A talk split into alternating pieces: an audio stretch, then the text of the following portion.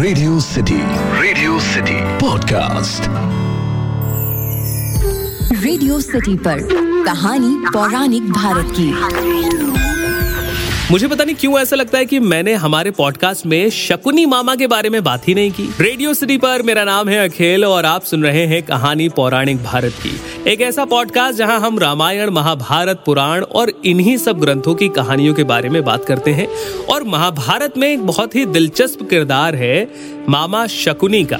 अब मामा शकुनी के बारे में विस्तृत वर्णन या उनके बारे में बहुत डिटेल में मैं इतमान से आपको बताऊँगा, लेकिन फ़िलहाल मेरे पास उनकी तीन खतरनाक चालें हैं। ये ऐसी चालें हैं जो इन्होंने जानबूझकर की ताकि पांडवों का विनाश हो जाए।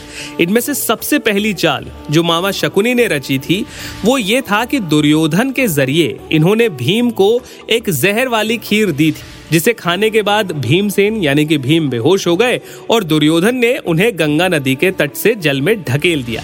ये बात अलग है कि भीम जब जल के अंदर गए तो उन्हें उनके नाना आर्यक मिले, जो उन्हें वासुकी नाग के पास ले गए और वासुकी नाग ने अपनी विद्या से भीम को ज़िंदा तो किया ही, साथ ही साथ उन्हें हज़ार हाथियों का बल भी दिया।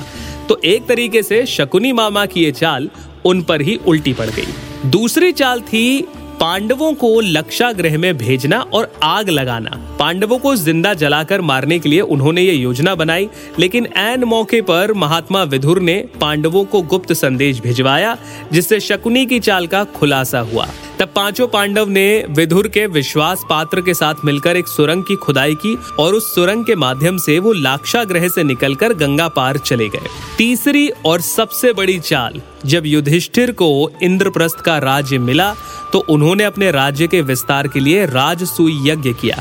इस यज्ञ के चलते उनका राज्य का विस्तार होता गया और उनकी शक्ति बढ़ती चली गई। इस पर शकुनी ने दुर्योधन के साथ मिलकर चौसर का खेल खेलने की योजना बनाई।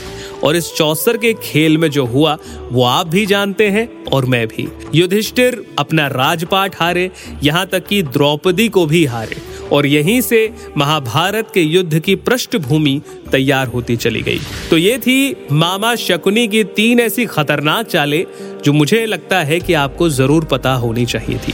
आपको ये पॉडकास्ट कैसा लगा और क्या आप मामा शकुनी के बारे में और डिटेल में जानना चाहते हैं, मुझे इंस्टाग्राम पर बताइए। आरजे अखिल के नाम से हूँ मैं। आप चाहें तो मुझे ईमेल भी लिख सकते हैं podcast at my Radio City dot com पर। फ़िलहाल के लिए इतना ही। सुनते रहिए रेडियो सिटी रेडियो सिटी पर कहानी पौराणिक भारत की।